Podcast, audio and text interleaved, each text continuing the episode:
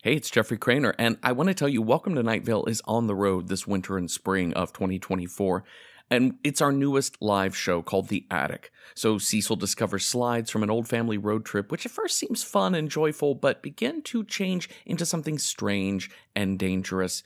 The show tells a tale of childhood memories warping through the lens of a cursed slide projection, a shape shifting creepy doll, and of course, the totally normal dispatches from Night Vale's community radio station. The show stars Cecil Baldwin, Symphony Sanders, me, and Disparition with original music performed live. We'll also have a musical guest with us for all shows because what is Night without its weather? We'll be in Europe in early March, Antwerp on the 2nd, Utrecht on March 3rd, Cologne on the 4th, Frankfurt and Berlin on the 6th and 7th of March, then London, Glasgow, and Bristol March 9th, 10th, and 11th, March 13th in Leeds, the 14th we're in Manchester, and finishing up on March 16th in Dublin. But if you're in the US or Canada, come see our final shows of The Attic in April. We'll be in Toronto on April 1st, then St. Louis on the 3rd, Louisville on April 4th, Columbus April 5th, Pittsburgh April 6th, and April 7th, we're in Jersey City, and we'll close out that tour on April 8th in Northampton, Mass. If you've not seen our live shows before, they're super fun. They're entirely original stories never heard before on the podcast, and you don't need to be caught up on Night Vale at all. You don't even need to know what Night Vale is. So, I mean, you could bring your weird friend who doesn't listen to podcasts. They'll still have so much fun. Get dates, locations, and tickets for all of our remaining live shows of The Attic at welcometonightvale.com. Click on live shows. Go there now. While you're listening, you can multitask. Welcometonightvale.com. Click on live shows. This episode is brought to you by Progressive Insurance. Whether you love true crime or comedy, celebrity interviews or news, you call the shots on what's in your podcast queue. And guess what? Now you can call them on your auto insurance too with the Name Your Price tool from Progressive. It works just the way it sounds. You tell Progressive how much you want to pay for car insurance, and they'll show you coverage options that fit your budget. Get your quote today at progressive.com to join the over 28 million drivers who trust Progressive. Progressive Casualty Insurance Company and affiliates price and coverage match limited by state law. We are thirsty. We cannot see. We don't know what time it is. We are nearly here. Welcome to Night Vale.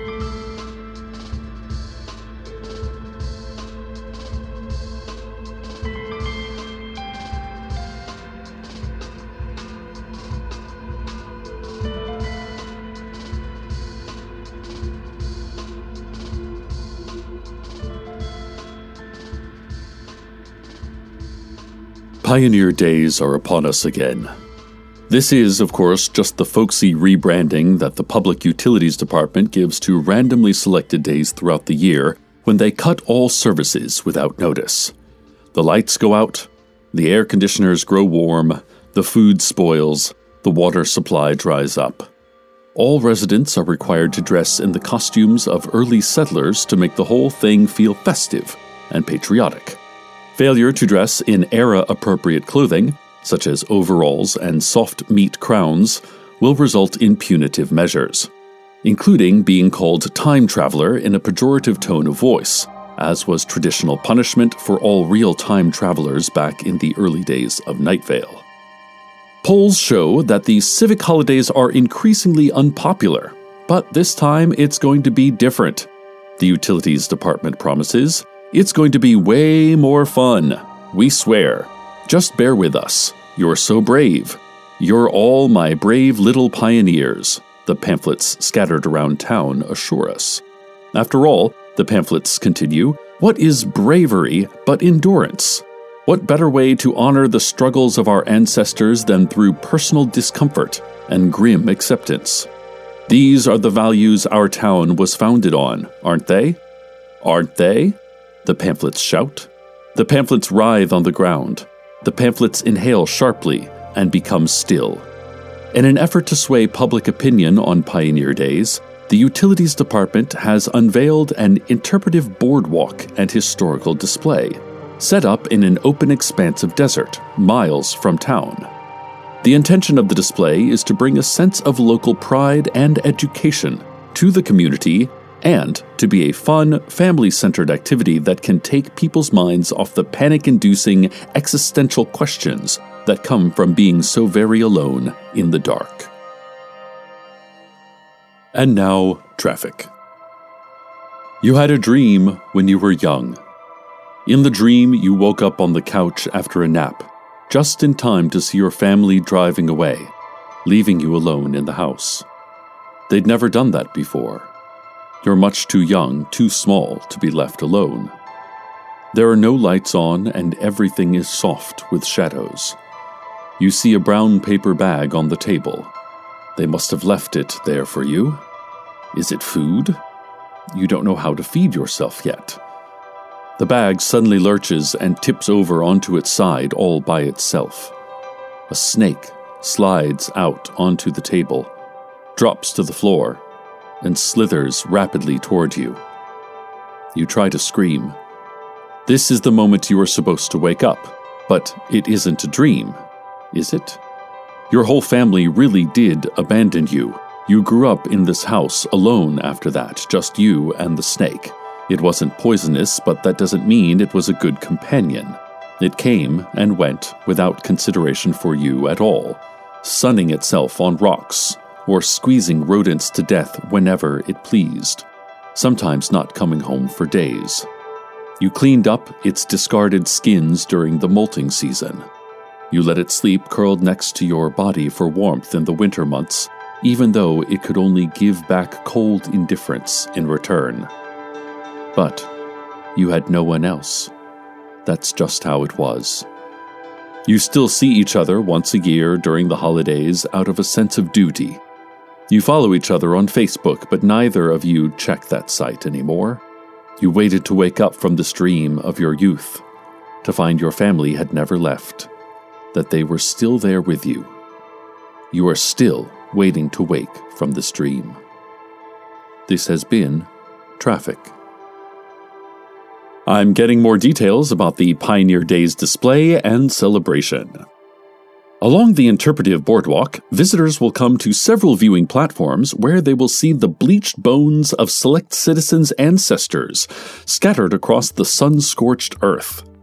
Those who won last night's raffle must remit their ancestral bones by noon in order to be featured in the display. Further along the walk, spectators will be treated to an animatronic reenactment of the Battle for the Scrublands, an event in which several key town founders bravely fought against the giant, benevolent arthropods that used to exist in this area. As visitors will see, the beasts were all slain easily by our intrepid settlers, as the animals were unaccustomed to violence of any kind and regarded the human newcomers with only gentle curiosity. They had to die, intones the robotic voice of a mechanical man in a waistcoat as he stands triumphant among piles of enormous multi jointed legs. For they were too visually disconcerting to live, he booms. There will also be a booth sponsored by the Historical Society displaying repurposed slide film from random strangers' family vacations that have been collected at garage sales over the years, accompanied by plaques with made up historical narratives about the pictures. For example, there's one of an elderly woman playing shuffleboard on a senior's cruise, entitled Griselda Fords the River. It tells the tale of when pioneers first got to the sand wastes, and there was a big, scary river running through it, and how they had to risk their lives just to reach the land that we now have the privilege to take for granted. A lot of plaques have a kind of passive aggressive tone like that, actually. If you make it to the end of the walk, you will be greeted by Earl Harlan, who will demonstrate how to make Cherries Jubilee, a staple dish among the early Night Vale frontiers people. You feed a goose cherries until it can no longer walk or stand on its own, Earl explains. Then you light the goose on fire until it screams, become whimpers, and when it is finally silent, you extinguish the flames.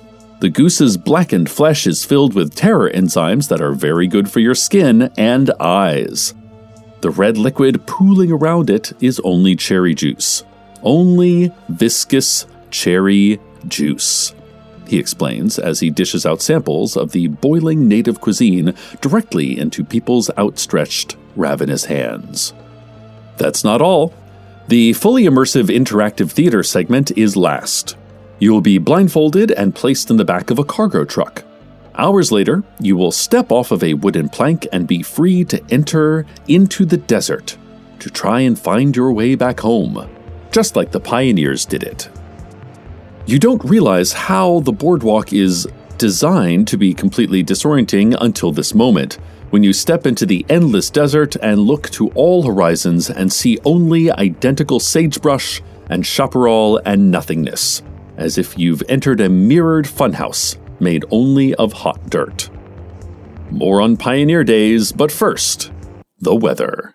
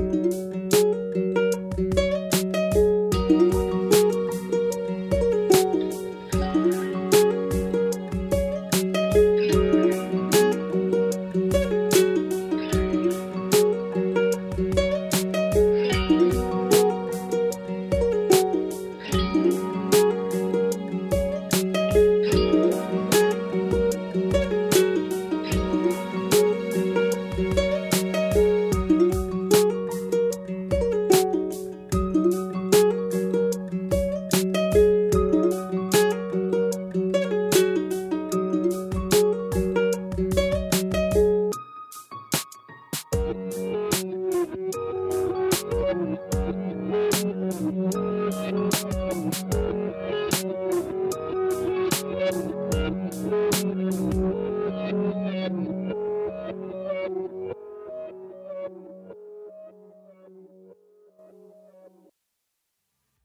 you wander, lost in the desert, you first experience a dizzying sense of freedom. You can go wherever you want. The future is yours to shape. The possibilities seem as endless as the vast wasteland in front of you, but when you look behind you and realize you can no longer see the interpretive boardwalk or any other sign of human life, that sense of freedom becomes abject despair. You realize that taking risks is only fun when you have a safety net when that risk is a choice. Now that you've been swallowed up into the blistering wilderness, you learn that choice has always been an illusion. You must go forward. The sun sinks lower. The dark air blurs the edges. You feel a cool breeze sweep over the sand, and you are grateful for that. Your lips bleed. It's nightfall when you come to an old homestead. It has no roof and leans to one side. There is no door, but there is the shape of a door a black rectangle of absence. You feel compelled to go in, as would anyone confronted by a structure with an entrance, but you hesitate. You recognize this place. Yes, You saw it in the slide film display by the Historical Society. There was a picture of it taken many years ago. It depicted this same house, only it had a roof back then. It did not lean to one side, and two children, barely toddlers, were standing out front. They had no heads. They had chickens roosting on top of their necks instead.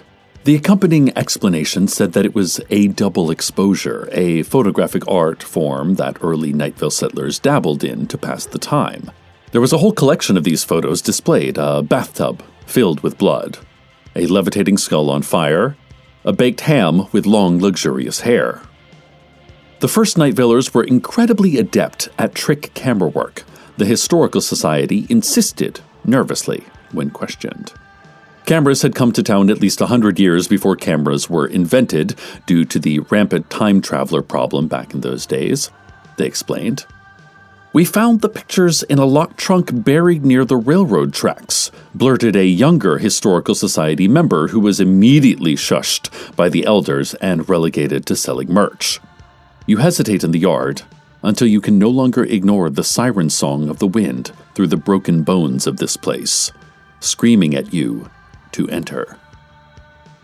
Inside, the only piece of furniture left standing is a kitchen table. On top sits a sealed jar packed to the brim with pickled eggs. Your child asks if she can have one. Your child is with you. She's been riding on your back the whole time, and you forgot all about her. That's incredibly alarming. How can a parent just forget their own child like that? Yes, honey, you say, trembling with the effort of keeping your voice calm. You can have one. You set her down, and she scampers across the dusty boards. And she feeds. She feeds ravenously. She asked for a bedtime story next. It is her bedtime, after all. At least she says it is. You don't know what time it is, but somehow she senses it and you trust her instincts. Habits are comforting, rituals are important. It's what keeps us grounded. It's what prevents us from shouting uncontrollably and clutching at our eyes. Once upon a time, there was a child who looked very much like you. You begin. No, she interrupts. The child looks like you. It doesn't matter, you say, because it was actually a dog, not a child. Be quiet now. Here is the story. A dog ran away from home and had many adventures and then returned to its family, and everyone learned lessons. What kind of adventures? she asks. Unspeakable adventures, you say. Is this a true story? she asks. Every story is true, you say. She's still awake. You point through the roofless void and tell her to count the stars, hoping to bore her into unconsciousness. There are no stars, she says, you acknowledge that the thick, dark air obscures any light that might be in the sky, but we can see them anyway, you tell her, because we know the stars exist. How do we know? she asks. Go to sleep, you say. After she's asleep, you walk through what's left of the old house and wonder if this is your new home now. There are many things you think you see standing in doorways or huddled in corners. Luckily, most of them are not real. The only thing that's truly there is a nest of baby arthropods, bedded down in the tattered remains of a blood-stained prairie dress. They appear to be orphaned, but they are together, intertwining all of their legs and blinking all of their eyes and wriggling as one large familial mass. You know you don't belong here. This is their home now, as it was their home before, long before there was ever a house. You lift your child's sleeping body and enter the desert once more. You look behind you and see the silhouette of a chicken headed toddler standing sentinel in the yard. It's not real, it's just a double exposure. As light lifts itself above the horizon, something shiny catches your eye in the distance. You move towards it because it is the only thing to move towards. You don't feel hope or motivation only the pull of a random focal point that keeps you going forward. Eventually, you come upon an enormous parking lot full of vintage cars. Some are early models made of skin and mud, and some are mid century coupes with fins and hard tops and spinal columns. Hundreds of chrome bumpers glare in the blinding half sun of dawn. What's all this? You wonder in a daze. Hear ye, hear ye, shrieks an individual in a tricorn hat, ringing a handbell. What is this? You shriek back, grabbing them by the lapels. They do not acknowledge you. Hear ye! They cry again, but do not elaborate further. Suddenly, the pounding of drums and deafening squawk of brass, a marching band is playing. Colorful streamers trail through a clear blue sky. It's the city parade. You made it to the end of the Pioneer Days interpretive display and celebration. You accept another liquid handful of scalding cherries and stumble home with your drowsy young still clinging to your back.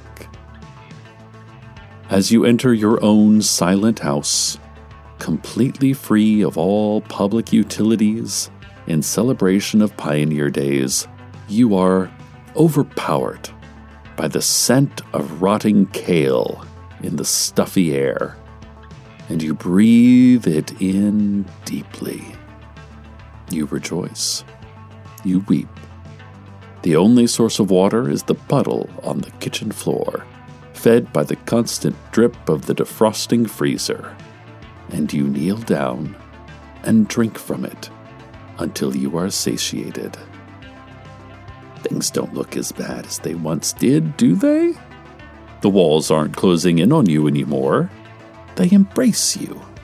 The dark screens of your electronic devices no longer reflect your own boredom back to you, they reflect only relief on your haunted face. The inconvenience of no public services pales in comparison to the night you spent merely surviving in a howling, unstable universe. It's all about context. It's all about managing your expectations. That's what the Utilities Department pamphlet was trying to tell us all along. And of course, about celebrating the pioneer spirit, something something forefathers, vintage cars, and other stuff like that.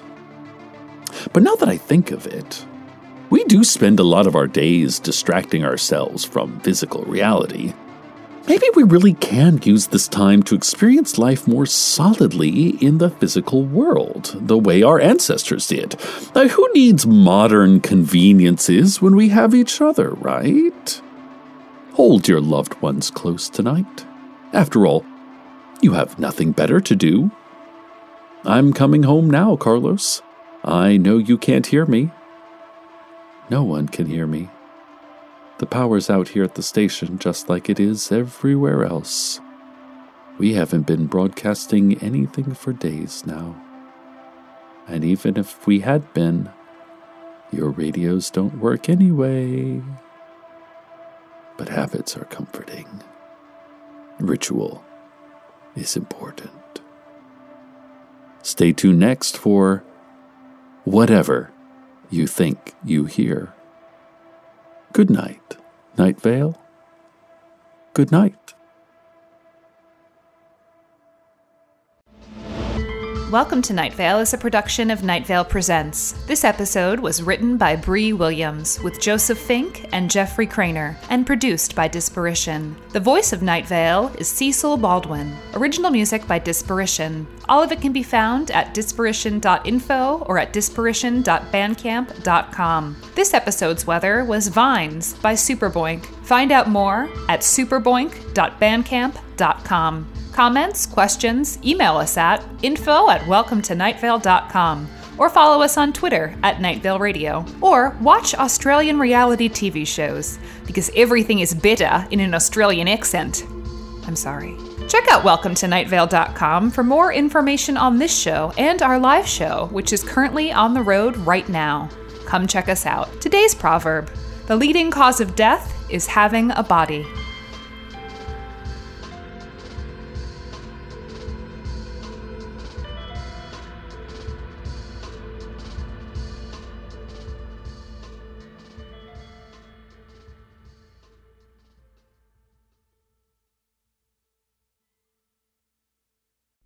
Hey y'all, it's Jeffrey Cranor. So I do another fiction podcast called Within the Wires, which are stories told through the guise of found audio. Each season is a separate tale. You want a prison escape told through relaxation tapes? That's season one. Want a love story that unfurls through voice messages only? Season five. How about the revelations of an unexplained death told through a series of museum audio guides? Season two. There are seven seasons of Within the Wires for you to binge right now, each only 10 episodes long. So go get Within the Wires wherever you get your podcasts. From.